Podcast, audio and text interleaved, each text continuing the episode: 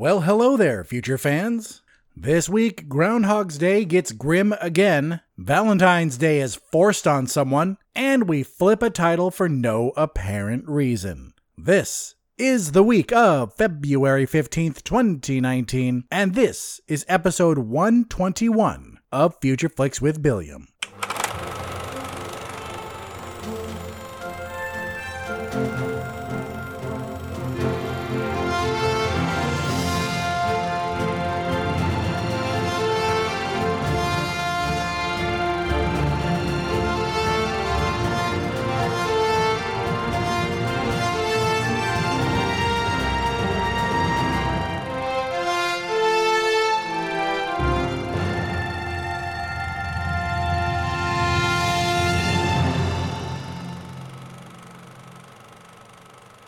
All right, everyone, welcome to the show. It's an interesting week this week. We we have some interesting news. Uh, we have trailers, and I'm going to release that Super Bowl breakdown soon, probably the same time as this episode. So if this episode is late, you'll probably see that two episodes came out at the same time. So it, it doesn't matter which one you watch. Uh, watch. It doesn't matter which one you listen to first. If you listen to this one or if you listen to the Super Bowl trailer breakdown, it just means so much that you listen at all. So thank you very much for that. So this week, you can have your double dose of Billiam. Isn't that great? Isn't that what you want every week? More me? I know I do. No, that's a terrible lie. I, I never listen to my own show. I used to try to listen, but as it turns out, I can't stand my own voice, so I am glad you can. But just imagine me, I have to live with this.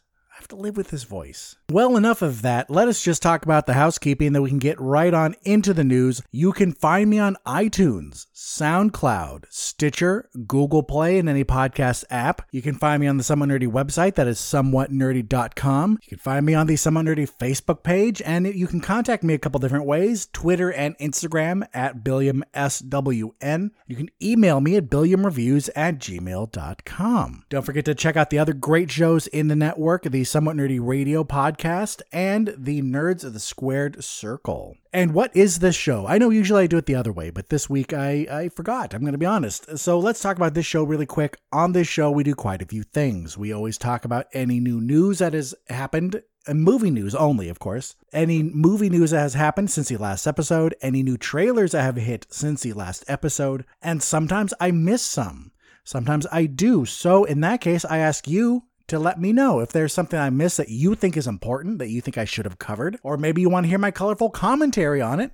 Just let me know what I missed, and I'll talk about it in the next episode. So after that, we go into the movies, which are broken up into, into two categories. The wide releases and interesting indies is the, actually the last part. The first part is the limited release section.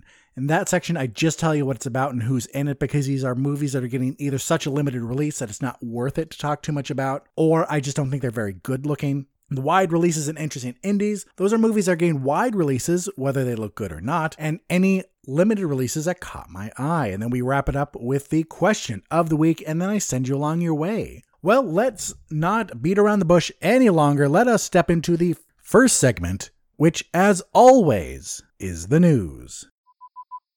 This just in from Hollywood, the news. First, according to IndieWire, James Cameron revealed the working title for the new Terminator movie. It's going to be called Terminator Dark Fate, and it's directed by Deadpool's Tim Miller, and it retcons Terminator three Rise of the Machines, Terminator Salvation, and Terminator Genesis completely from the timeline. They are wiped out. They never happened. This film will be a direct sequel to Terminator two Judgment Day. So it looks like they're keeping the best two movies in canon, erasing the rest, though I really didn't mind the other ones. I mean, they weren't as good as T one and T two, but let's be honest, they weren't terrible. In the next story, this from Open Culture, good news for you if you like to watch Oscar-nominated and Oscar-winning short films, including animated short films. The National Film Board of Canada has put up sixty-six different short animated and non-animated films on their YouTube channel, free to watch. I will definitely try to remember to put a link to that in the show notes, but if for some reason I forget, it's just youtube dot com slash N F B. That stands for National Film Board, and you can watch a lot of their great short films. Our next story comes to us from Deadline. We are getting a Monster Hunter movie. If you are not familiar with it, Monster Hunter is a series of, I was about to say movies, a series of video games that were really popular in Japan for the longest time, and the only titles you can get were in America were on the Nintendo D S. But recently there was a big one out for the PlayStation four. Well, now apparently we're getting a movie. So before we're getting any more of the actual games that we may be able to actually play and then want a movie for, we're getting the movie first. This is set for a twenty twenty release date, and it will star Mila Jovovich. And this is fitting because the director is one gentleman named Paul W S. Anderson, who you will know as the writer and director, and in some cases just director, for movies like the Resident Evil films, Mortal Kombat, and Event Horizon. So we'll see how we'll see how that works out, because the Resident Evil movies were very, very hit or miss. It, it took me a while to actually like them because I loved the games. And when they made the movies, they're just like, okay, we already have this game that the movie's based on. F it and f everyone who loves those games right up the ass. We're going to do whatever the f we want with it and just kind of ruin this, the amazing story the games made, which is why I had to learn to take them separately. I had to take, I had to learn to look at these Resident Evil movies as something that has nothing to do with the games, even though they do share some characters. Because where the games were enjoyable and had a really good story, the movies lacked a good story, were very stupid, but also very action-packed and fun. So let's see what kind of movie we get out of Anderson for Monster Hunter. Will it be any good, or will it just be stupid fun? Either way, it should be enjoyable, but we will see in the year twenty twenty. This next story comes to us from Metro Entertainment. Apparently, the internet is demanding that Liam Neeson get recast in Men in Black four. Why are they asking this? Well, you obviously didn't listen to the last episode because we talked about it there. Liam Neeson put his foot in his mouth, and he admitted at one time to being racist, and so much so that he was willing to murder someone for it, though he didn't, and he thus admits that he made a mistake. So even though he never went through with it, even though he admits that it was a bad idea, he was in a bad place, and he apologizes for it, even though all that happened, people are still asking for his resignation because the internet is full of squishy little crybabies. Right now, it doesn't look like they're going to recast Liam Neeson because, well, the production company isn't stupid. Though if it was worse, if he actually did it, then that might be something like, like in the Kevin Spacey situation. I understand why they took Kevin Spacey out of All the Money in the World and replaced him. I get that. Kevin Spacey is a monster. It's stuff that he actually did, where Liam Neeson's case, still bad, but he said, hey, I made a bad choice back then. I didn't actually do anything, and I realized why I was wrong. And personally, I think we should applaud him. I, I think we should applaud him going, well, yay, you did something, almost did something terrible and stupid, but you didn't. You learned your lesson, and good for you. But hey, it's the internet. They get in heated debates about pineapple on pizza. So when the internet's angry about something, it really doesn't mean shit to the real world.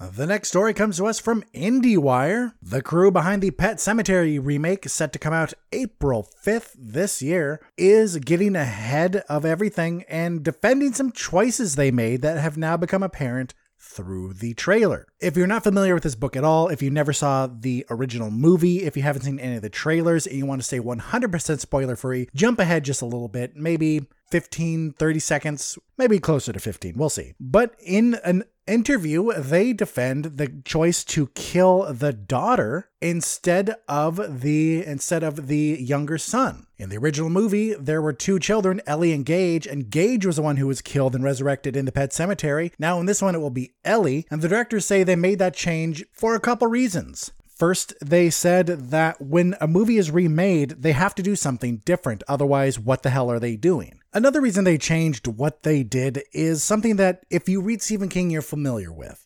That sometimes some of some of his books get a little weird, especially certain scenes in it that they thankfully chose to keep out of the movies. So apparently some of these lines that the character was supposed to deliver would be a little more acceptable from someone a little older. There are more reasons, but um, I'm not sure anyone cares that much. I just want to see the movie. I know they changed it, but okay, I'm fine with it. Just give me a good movie. If you if the changes you keep are that minor, I'm fine. This next story comes to us from GameSpot, and they say something that I thought was already news. So just in case everyone doesn't already know this, I'm going to say it anyway, and maybe this wasn't news before and I just assumed it. So either way, I'm going to cover my base, and here we go. Guardians of the Galaxy Volume three still doesn't have a director. We know this. But what this article actually says is that Guardians of the Galaxy three will use the script that was penned by former director James Gunn. I thought we already knew this. I really did. I thought the only thing that had changed was that they're firing James Gunn and that they're going to keep everything else, like the cast, obviously, and also the story. So just in case you didn't know that, now you hopefully know. And the final story this week is actor Albert Finney has passed away at the age of eighty-two. He's best known for movies like Aaron Brockovich, Big Fish, and Miller's Crossing. Well, that is it for the news. Let us jump into everyone's favorite segment, and that is the Trailer Trove. Avast, and welcome to the Trailer Trove.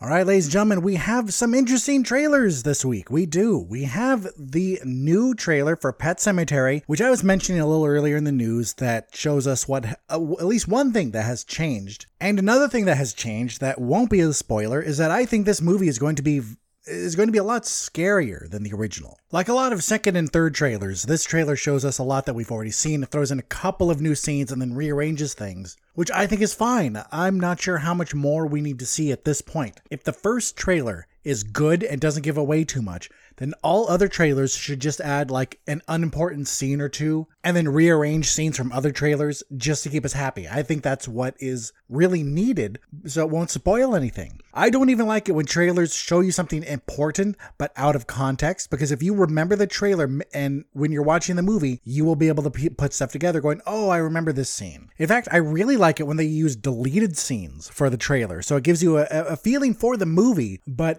it probably won't spoil anything. We We have two Disney trailers. We have another one for Dumbo, which does, just like Pet Sematary, and just like I already said, shows us some new stuff, but a lot of scenes we've seen before. This still looks like the best live action one coming out. Uh, we see a little more of Michael Keaton in this one, and we see a little more Danny DeVito than we have before, because in the origin, in the previous trailers, we've seen more of Colin Farrell and the children and Dumbo, while this one adds a little more of the side characters, but it still gives you the magic, and I think that's what's very important for this. Uh, what didn't give us the magic was the Aladdin trailer, because oh my god, what the hell have they done to the genie? At first, I like the thought of Will Smith playing the genie. It's hard to think of anyone else other than Robin Williams playing the role, but we have to realize that this is going to be a different film, and Robin Williams is no longer with us, and I thought Will Smith was going to be the right choice, and maybe he still will be. Maybe the problem is the way he looks, and I think he looks ridiculous. They didn't still have to make him blue. They could have just dressed him up like a genie, kept him black, and I would have been fine with it. If we didn't have a blue genie, would people have been upset? Sure, there would have been some people that would have been angry about that, but I think it would have been a better choice. Seeing Will Smith as a blue genie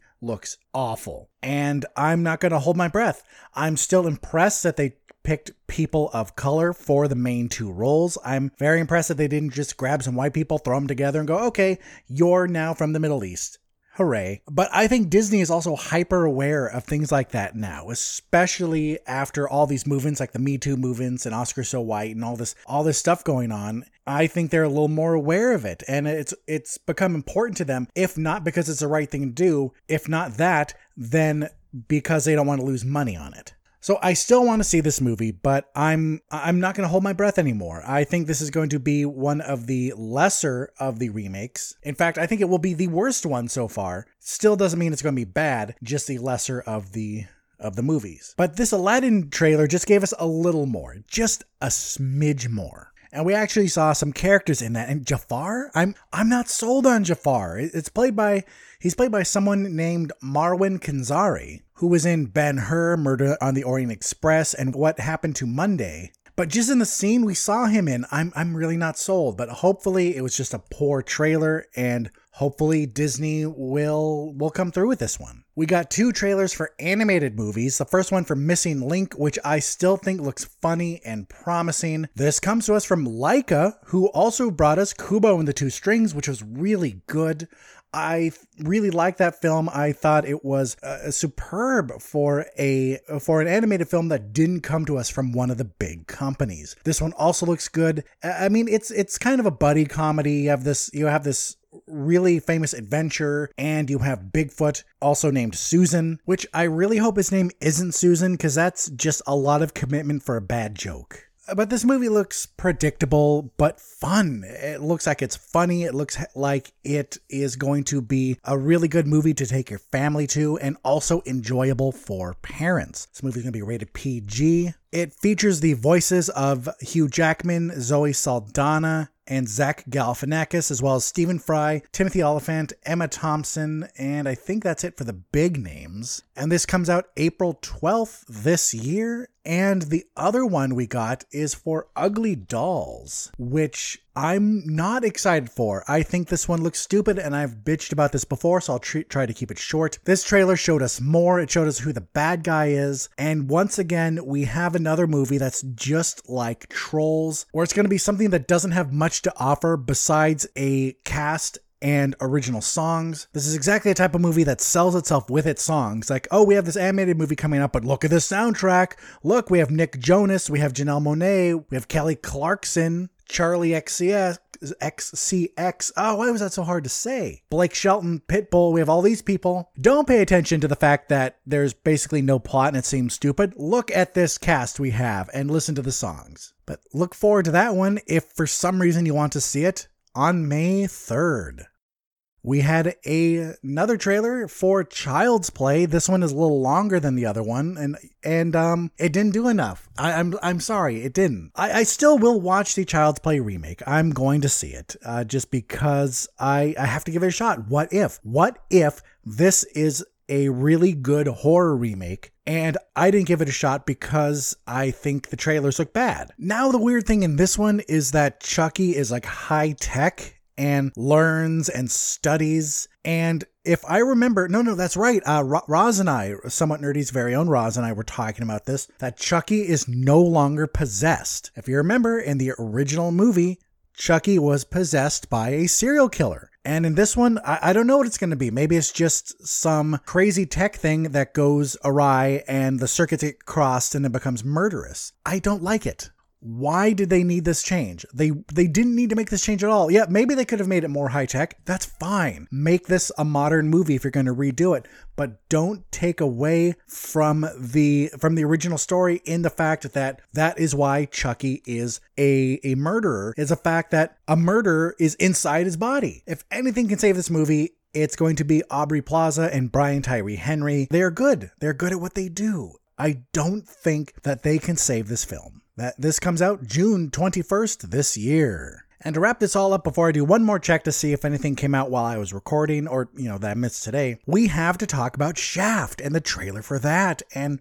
how I had originally had no interest in this because we, we remade Shaft already. It happened in, okay, when was that? That was two thousand. The year two thousand was remade with Samuel L. Jackson. Original movie, nineteen seventy-one. But what sold me on this film is that it's not a remake, it's a reboot. And not only is it a reboot, but it has the original Shaft in it, it has Richard Roundtree, and it has Samuel L. Jackson in it, and it has a new kid played by Jesse T. Usher, who's going to be the next Shaft. So we have John Shaft the First, played by Richard Roundtree, John Shaft the Second, played by Samuel L. Jackson, and Jesse Usher from movies like Independence Day Resurgence and a T V show called Level Up. But this movie looks funny. It also has Regina Hall in it, Alexandra Shipp, and Method Man, and the trailer looked funny, it looked action-packed, it looked like it had all the style of, of the original movie and of Samuel L. Jackson's movie. This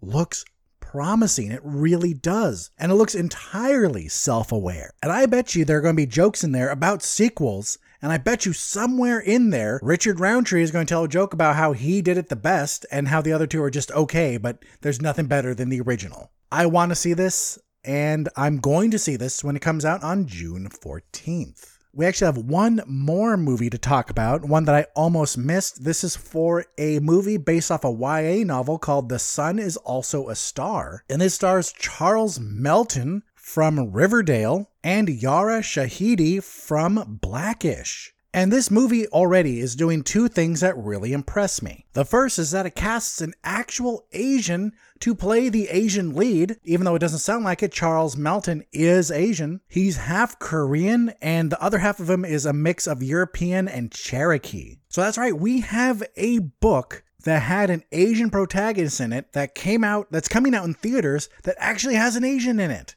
I, I'm I'm happy. I'm glad for this. And he pl- he plays the same flavor Asian as the character. So they didn't just grab some Chinese or Japanese and go, okay, you're Korean now. You have slanty eyes. Go for it. So good for them on that. And the other thing that impresses me is that they had a book with a young woman of color as another one of the main characters, and they didn't cast Amanda Stenberg. I mean, don't get me wrong. I like her. I think she's good. But it seemed like for a while, every time a Y A book was being turned into into a movie, they were getting her for it.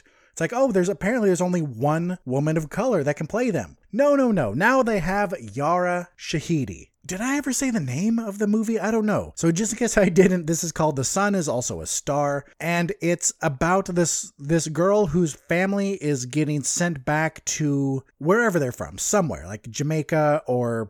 Okay, Anne confirmed it. It is Jamaica. And the day before, she meets this man that she falls in love with. And what are they to do? Well, you have to watch the movie or read the book to find out. But this looks good. I plan on reading the book first. I have a I have a couple months because this is set to come out on the seventeenth of May this year. And yes, one last trailer. One that caught my eye right before I moved on to the next section, and that is another trailer, or the second one, for The Curse of La Llorona. This film comes to us from producer James Wan, so it's in the vein of all of his movies, but it's directed by a guy named Michael Chavez, who is, um... It's it's his first time doing a feature-length film. But I guess James Wan trusts him because he's also been tapped to direct The Conjuring three. That's in early pre-production now. But The Curse of La Llorona is about a Latin American folklore tale about La Llorona. This woman who murders her children after she sees her husband is cheating on her.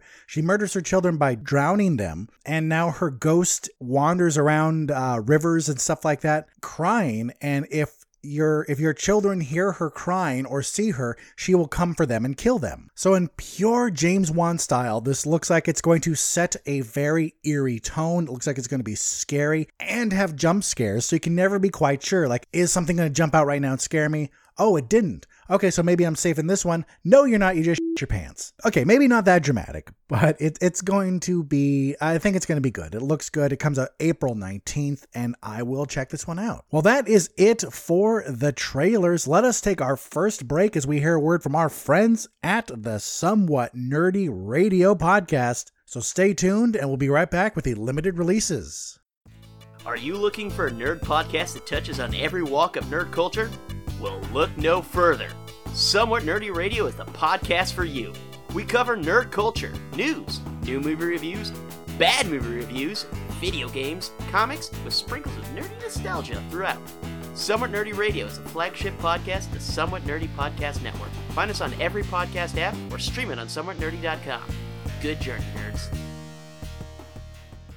And welcome back to the show. We have three movies in the limited section this week, so let's jump right into it with The Lears. Davenport Lear calls his family home, and despite the fact that most of them don't want to go, they all show up. But the question is, why? Is it all really for a third marriage to a woman forty years younger than him? Or is he dying? Or is this all a game? This stars Bruce Dern from Nebraska, Anthony Michael Hall from War Machine, Sean Astin from Stranger Things, Ali Michalka from iZombie, Victoria Smurfit from Once Upon a Time, and Nick Bishop from Covert Affairs. Oh, this could have been really cool. It could have been really cool, and it could still be really good, but the trailer, the trailer just didn't sit right with me. Like, how do you get such a good cast, but give such a poor quality trailer? It just doesn't make sense. But even though I didn't recommend it by putting it in the wide releases section, uh, maybe, maybe um, earmark this one. Maybe come back to it later, see what it's like. Next up is a movie called Sorry Angel. It's a French film, and the French name is Plare, Aimé et Courir Vite.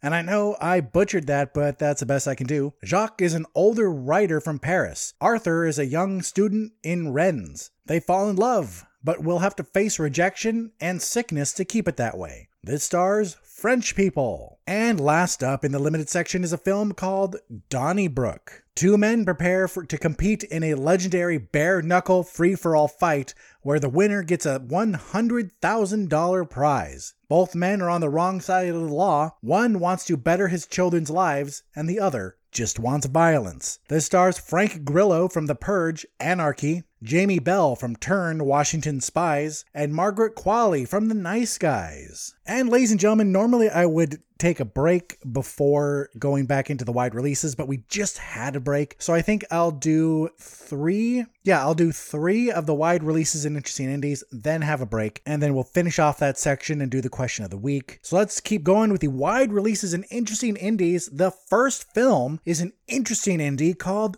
Ruben Brandt, Collector. A psychotherapist suffers violent nightmares inspired by legendary works of art. Four of his patients are expert thieves, and they offer to steal the works for him since he believes that once he owns them, the nightmares will stop. This is an animated movie with no one of note doing voices, but it called to me. At first, I thought this was an easy movie for the limited section, that it was just a shitty animation style. It dawned on me that the style is very purposeful, and the way it looks so, and the reason, not the way, the reason it looks so weird is because all these characters are designed after After works of art. Big crazy ass nose? I guess that's a Picasso piece. Are you a little blotchy? Maybe you're a Monet. I don't know. But this is a very interesting idea that could be worth a watch. It could be very interesting. And I don't know how limited of a release this is. And that's always a problem with limited movies. That's always a problem with me suggesting them too, because there's no way for me to tell how limited the release is going to be. I'll be honest, if a movie is too limited, like if I can find out it's only like two cities, I don't talk about it. Because usually it's just L A and New York. And if you don't live in those two cities, go f*** yourself if you want to watch this. But for movies like this, I, I just don't know what the release looks like. But this does look interesting, and at the very least, something to keep an eye on if you're ever looking for an adult animated film that's not some sort of porn. Look, I'm not judging you if you like hentai. I am not. But what the reason I said that is because if I say adult animation, so many people's thoughts go to porn that it's very important to me, at least, that I point this out. That this is an adult animated movie, kind of like Waltz with Bashir, a movie I loved, and it's an animated movie, and one that I think everyone should watch because it was really well done. And I think this could be one of those. Although there are huge differences between these two movies, the only reason I brought up Waltz with Bashir is because it's it is an animated film. Waltz with Bashir is a animated biography about this guy who wants to reconstruct his own memories of the nineteen eighty-two invasion of Lebanon. So he interviews uh, his friends and fellow soldiers trying to reconstruct what happened. And and Ruben Brandt Collector is a serious film, a serious animated film, but it's not nearly as heavy as Waltz with Bashir is. But it could be the perfect example of an adult animated film. I think this film looks like it's worth a shot, and I'm going to give it a seven out of eleven. We have two more movies before the break, so let's get on with it with Birds of Passage, aka Pájaros de Verano. During the marijuana bonanza, which apparently was a thing, and it sounds way more awesome than it really was. So that's enough of a detour on that one. Let's start again. During the marijuana bonanza, a violent decade that saw the origin of drug trafficking in Colombia, Rapayet and his indigenous family get involved in a war to control the businesses that end up destroying their lives and culture. This stars no one of note, but it looks really interesting. So we have this indigenous family in Colombia that is raising marijuana.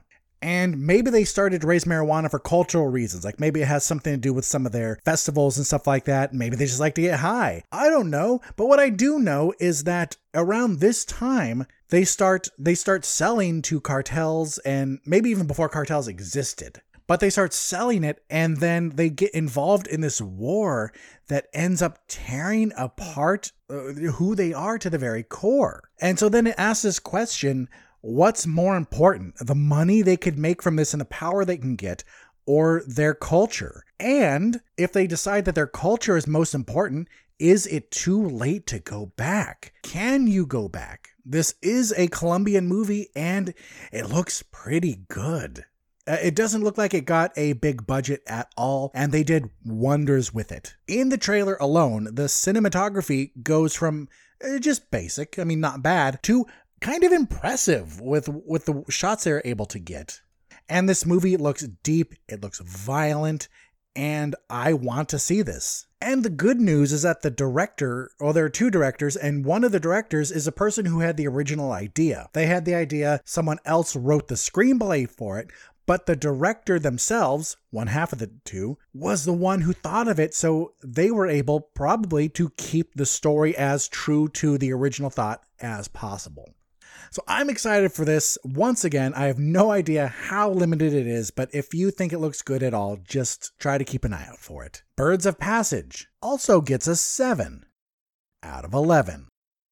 And the last movie before the break is a film called Fighting with My Family. A former wrestler and his family make a living performing at small venues around the country. One day, his kids get the opportunity of a lifetime to work for the W W E. This stars Dwayne Johnson from Skyscraper, Florence Pugh from Lady Macbeth, Lena Headey from Game of Thrones, Vince Vaughn from The Internship, Stephen Merchant from Logan, and Stephen Merchant is also the writer-director, Jack Loudon from Dunkirk, Nick Frost from Paul, and also stars W W E superstars Paige, Sheamus, and Big Show.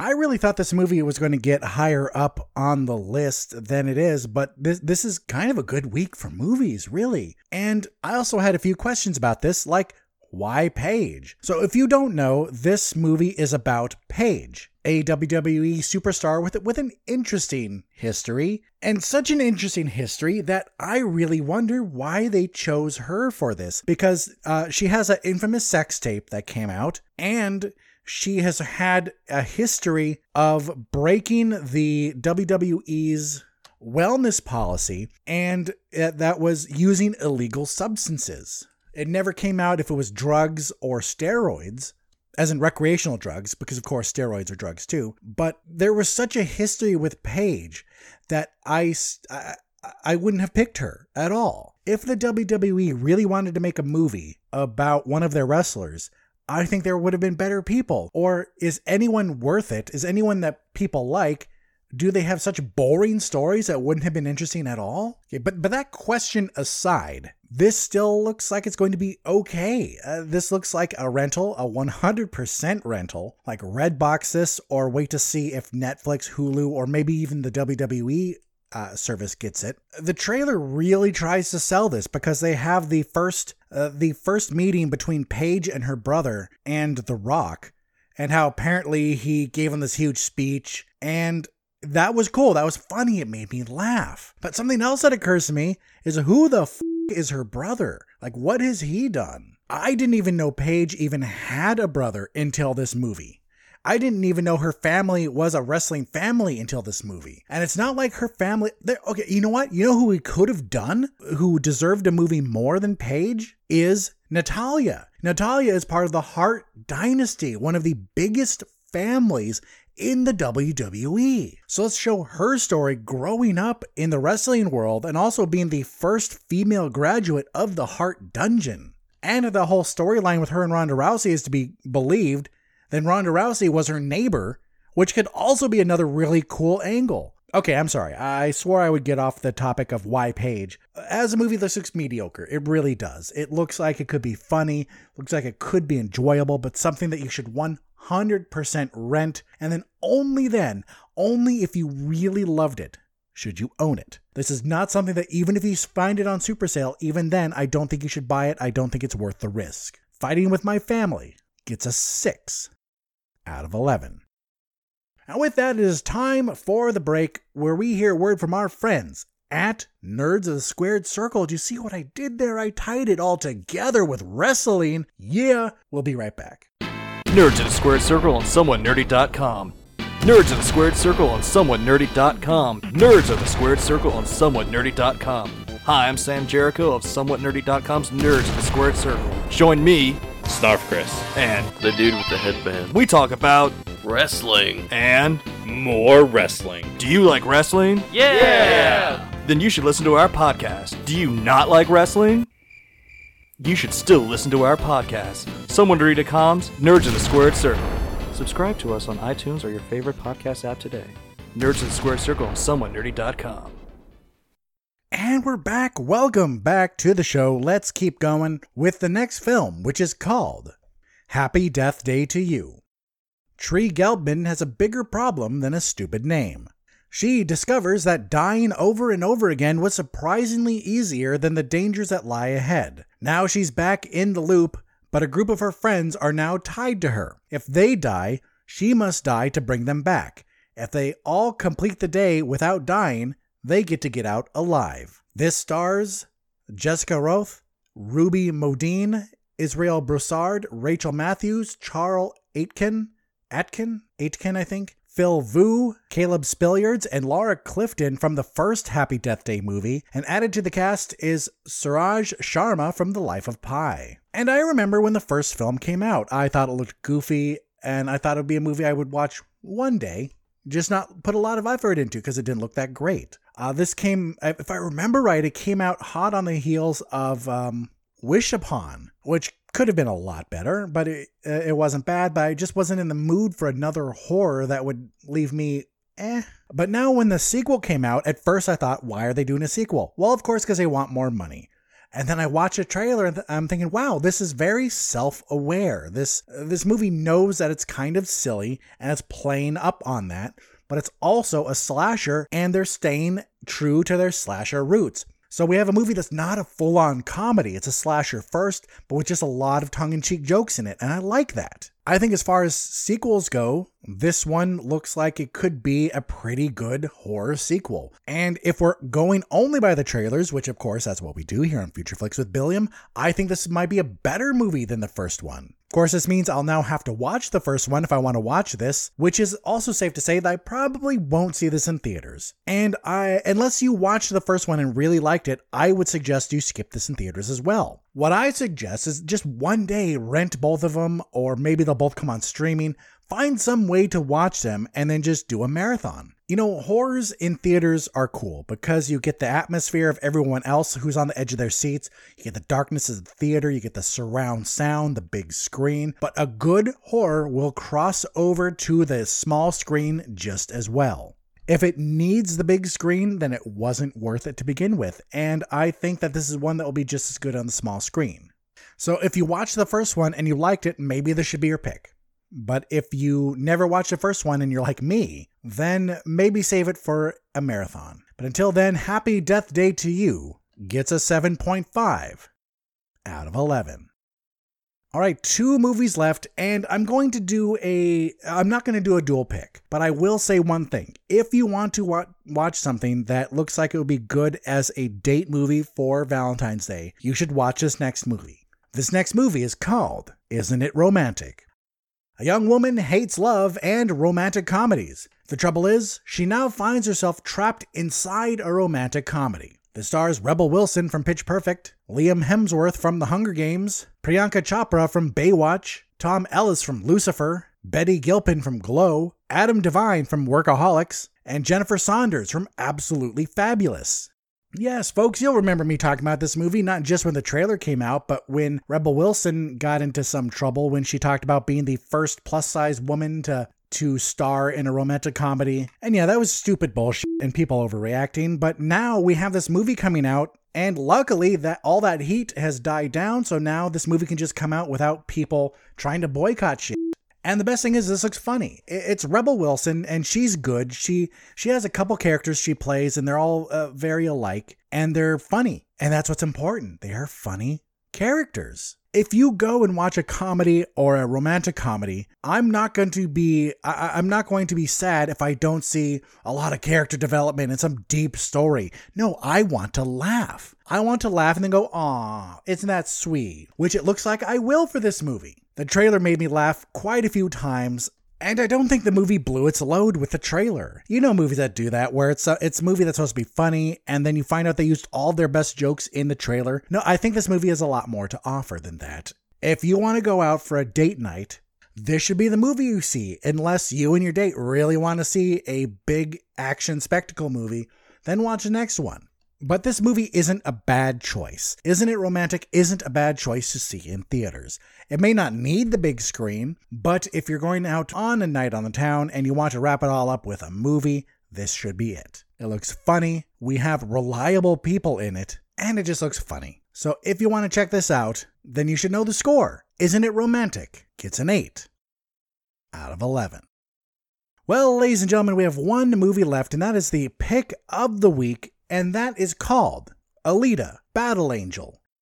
A deactivated female cyborg is revived but can't remember anything of her past life and goes on a quest to find out who she is. This stars Rosa Salazar from Bird Box, Christoph Waltz from Spectre, Jennifer Connelly from The Rocketeer, Mahershala Ali from Luke Cage, Ed Skrein from Deadpool, and Jackie Earle Haley from Watchmen. Oh, and uh, also Kenan Johnson from Nashville. Yeah, I know. I, I was surprised I picked this too, but it, it looks good. But here's the thing. This movie is going to tank. It is going to terribly. It's going to terribly for quite a few reasons. So let's break that down, shall we? First of all, this movie wasn't sold enough. I really don't think they're doing a good enough job with the publicity for it. But that's just me. Okay, maybe it was. Maybe they put a shit ton of money into selling this film, but I don't think it's enough. Second is that one reason they need to put a lot into selling the movie is because it already has the undesirable distinction of being an American movie based on an anime. Those notoriously don't work. It's like somewhere along the line, someone f***s up. Even though I have to be honest, this looks like it could be the best one. Because what do we have so far? We have movies like Death Note, Dragon Ball Evolution, Kite, G-Savior, that terribly C G'd Gundam movie. Uh, we have uh, Speed Racer, Ghost in the Shell. America doesn't do well with anime movies, and this could be the first one.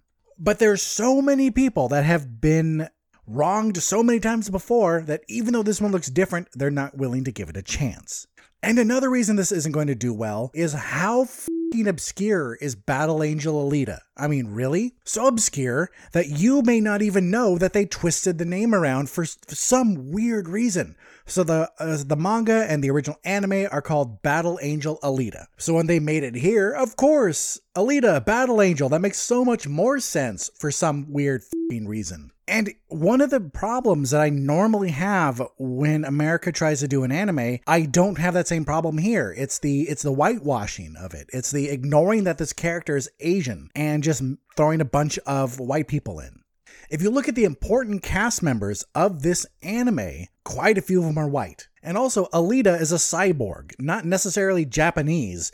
And so the fact that they get Rosa Salazar to play her, I'm okay with. And the weird facial C G I on her, I think it works. If you take a look at Battle Angel Alita as a manga and anime, and then you look at what they're doing with Rosa Salazar, it fits. I think this could still be the best anime turned live action American movie we've seen, but it's not going to do well. Not at all. But here's a good thing. James Cameron, who's a producer on this, our producer and writer, said that he is not planning on doing a sequel. So hopefully they didn't write in, like they didn't make the script, so it needed a sequel. This is also directed by Robert Rodriguez, someone that should be trusted to do a action movie. So right now, all the signs are pointing to this being a good C G-filled action flick. So when bad numbers start coming in, that no one saw this, when there are reports that this movie is losing money, when there are reports of critics hating this, don't listen to it. If you want to see an action-packed sci-fi movie,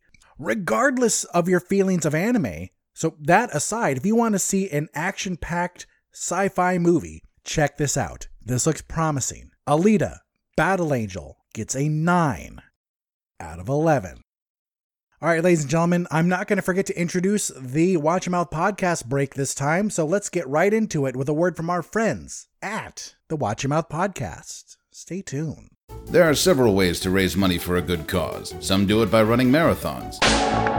Some host high-dollar dinners. And some just do it by clever interneting. We here at the Watch Your Mouth podcast employ a different approach. wall-to-wall, filthy fucking language. Go to a grocery store, I'm like, I know exactly what I need. I get in there, I'm like, yeah, the fuck did I even come here for? With our charity swear jar, every fucked up utterance from our unfettered gobs is a dime in the right direction. The motherfucker's a mouth breather. Gaming, movies, life musings, it's all here. Served on a bed of fucks and garnished with a crown of... Shut the fuck up! How the fuck did we get here? Fuck all that, goddamn fuck a jelly bean! So if you want to hear us do good things with bad words, check out the Watch Your Mouth podcast on iTunes. iTunes, SoundCloud, Facebook, or online at W Y M podcast dot com. And remember, swearing is caring, so watch your mouth. All right, everyone, we are back. We are back with the question of the week. And if you do not remember, the question of the week was, in the spirit of the Lego movie, what toy would you like to see a movie made out of? We get our first answer from Brian Q, who says, Starriers. Technically my brother's toy, but no one would watch a movie about Lincoln Logs and Tinker Toys. Okay, well, here's the thing about that. If they can find an interesting way to do a Lincoln Log or Tinker Toy movie, uh, if they can make it a totally irreverent, like with the Lego movie, but still somehow build a good story in it, then I think it could sell. But I get your point. Uh, Starriers were uh, kind of like, uh, kind of like Transformers, yeah? So I had to dive into Wikipedia to find out more about it, because I do remember these toys, but I couldn't speak of it from memory like that. So in the future, solar flares threaten all life on Earth. No, I've been talking too long to do an announcer voice, so let's just keep going with this. Earth scientists build three classes of intelligent machines: protectors to restore the Earth for human use, destructors to ward off any potential alien invasions, and guardians to protect humanity. So yeah, a lot of promise on that one. That one could be really cool. We got an answer from Anne. And she says her grandmother's closet, because that was her favorite toy growing up. And she had an idea for the movie where a little girl, seven, eight years old, probably seven, would try on the grandmother's clothes and then go back in time when her grand to a time when her grandmother's wearing those clothes. She could also affect things her grandmother did, and then would have to learn to make sure she makes the right choices. So she made uh, so Anne may not have given us a toy, but she gave us an interesting movie idea. And it's time for mine. And I actually really had to think hard about this, because a lot of my ideas um, or my favorite toys were already turned into movies. So there were two that got cartoons, but not movies. So I'm kind of cheating, because they've already seen the screen in one way, but now they would get a movie. And the first toy was Mighty Max. If you remember Mighty Max, that was the boy version of Polly Pocket. It was these little action sets with these tiny, tiny figurines in them. And they closed up into something like Mighty Max had a, like a skull and then an island and stuff. And you opened it all up and it was a play set. Just like Polly Pocket, it was like a compact or a, a makeup bag or something. It would turn, like, open up into something. I just think it could make for a, ki- a cool kids movie and then a resurrection of the toy. And then the other one I was thinking of was Monster in My Pocket. Do you remember those? So they were these tiny little figures that kind of kind of resembled famous monsters and stuff. Uh, it eventually got a cartoon. It eventually got a, a line of um, wrestler-themed monster wrestlers in my pocket. It also got a board game, uh, trading cards, comic book, a video game, and an animated special. Well, now they could do a movie. And I think it could be cool. It could be something along the line of Small Soldiers, if you remember that. Or maybe even go dark with it and go like a Demonic Toys route. But those were two of my favorite toys that haven't been somehow turned into movies in one way or the other. So that that is what I had. There were a lot of other toys that I loved as a kid, but I couldn't think of a good way for them to be a movie. Like, I think if they turned Pound Puppies into a movie, it would just be some some shitty animated film. Uh, Teddy Ruxpin. I'm not I'm not really not sure if you could do a Teddy Ruxpin movie and have it be interesting. What would you even do for a Micro Machines movie, right? Well, ladies and gentlemen, it's time for the next question of the week. And this one was inspired by a movie, but it has more to do about what you would do. So we've all seen Groundhog's Day. You're familiar with the, the- with the idea behind Happy Death Day and Happy Death Day to You, someone who's forced to repeat a day. So let's say you get stuck in one of those loops. What's the first fun thing you would do? So you get stuck in a loop where you have to repeat the same day over and over. What is the first fun thing you would do? And please try and make it fun. Don't say, try and get out of the loop, because obviously you're going to try and do that. But what's the first thing just for you that you would do? Well, that is it for this episode. This, this has been episode one twenty-one. Let's get into the closing housekeeping. They'll send you along your way to listen to the Super Bowl trailer rundown. So you can find me on iTunes, SoundCloud, Stitcher, Google Play, and any podcast app, as well as the Somewhat Nerdy website. That's somewhat nerdy dot com. I'd appreciate it if you take a few minutes out of your day to give the podcast a rating. I would love five stars, please. I'd also appreciate it if you would become a patron of the show. You can find a link to our Patreon in the show notes. And how do you reach me? How do you answer the question of the week? How do you tell me if I missed a trailer or a movie or some news? Great question. Leave a comment for me on the Somewhat Nerdy website or Facebook page. Leave a comment on SoundCloud. Hit me up on Twitter and Instagram at Billiam S W N. Email me at billiam reviews at gmail dot com. Don't forget to check out the Somewhat Nerdy Radio and Nerds of the Squared Circle podcasts, also on the Somewhat Nerdy Podcast Network. Don't forget to check out the Somewhat Nerdy website for all of our latest blogs and news. And finally, my dear friends, my dear, dear listeners, my future fans, please remember that no matter where life takes you, no matter what your week has in store, just take some time to catch a flick.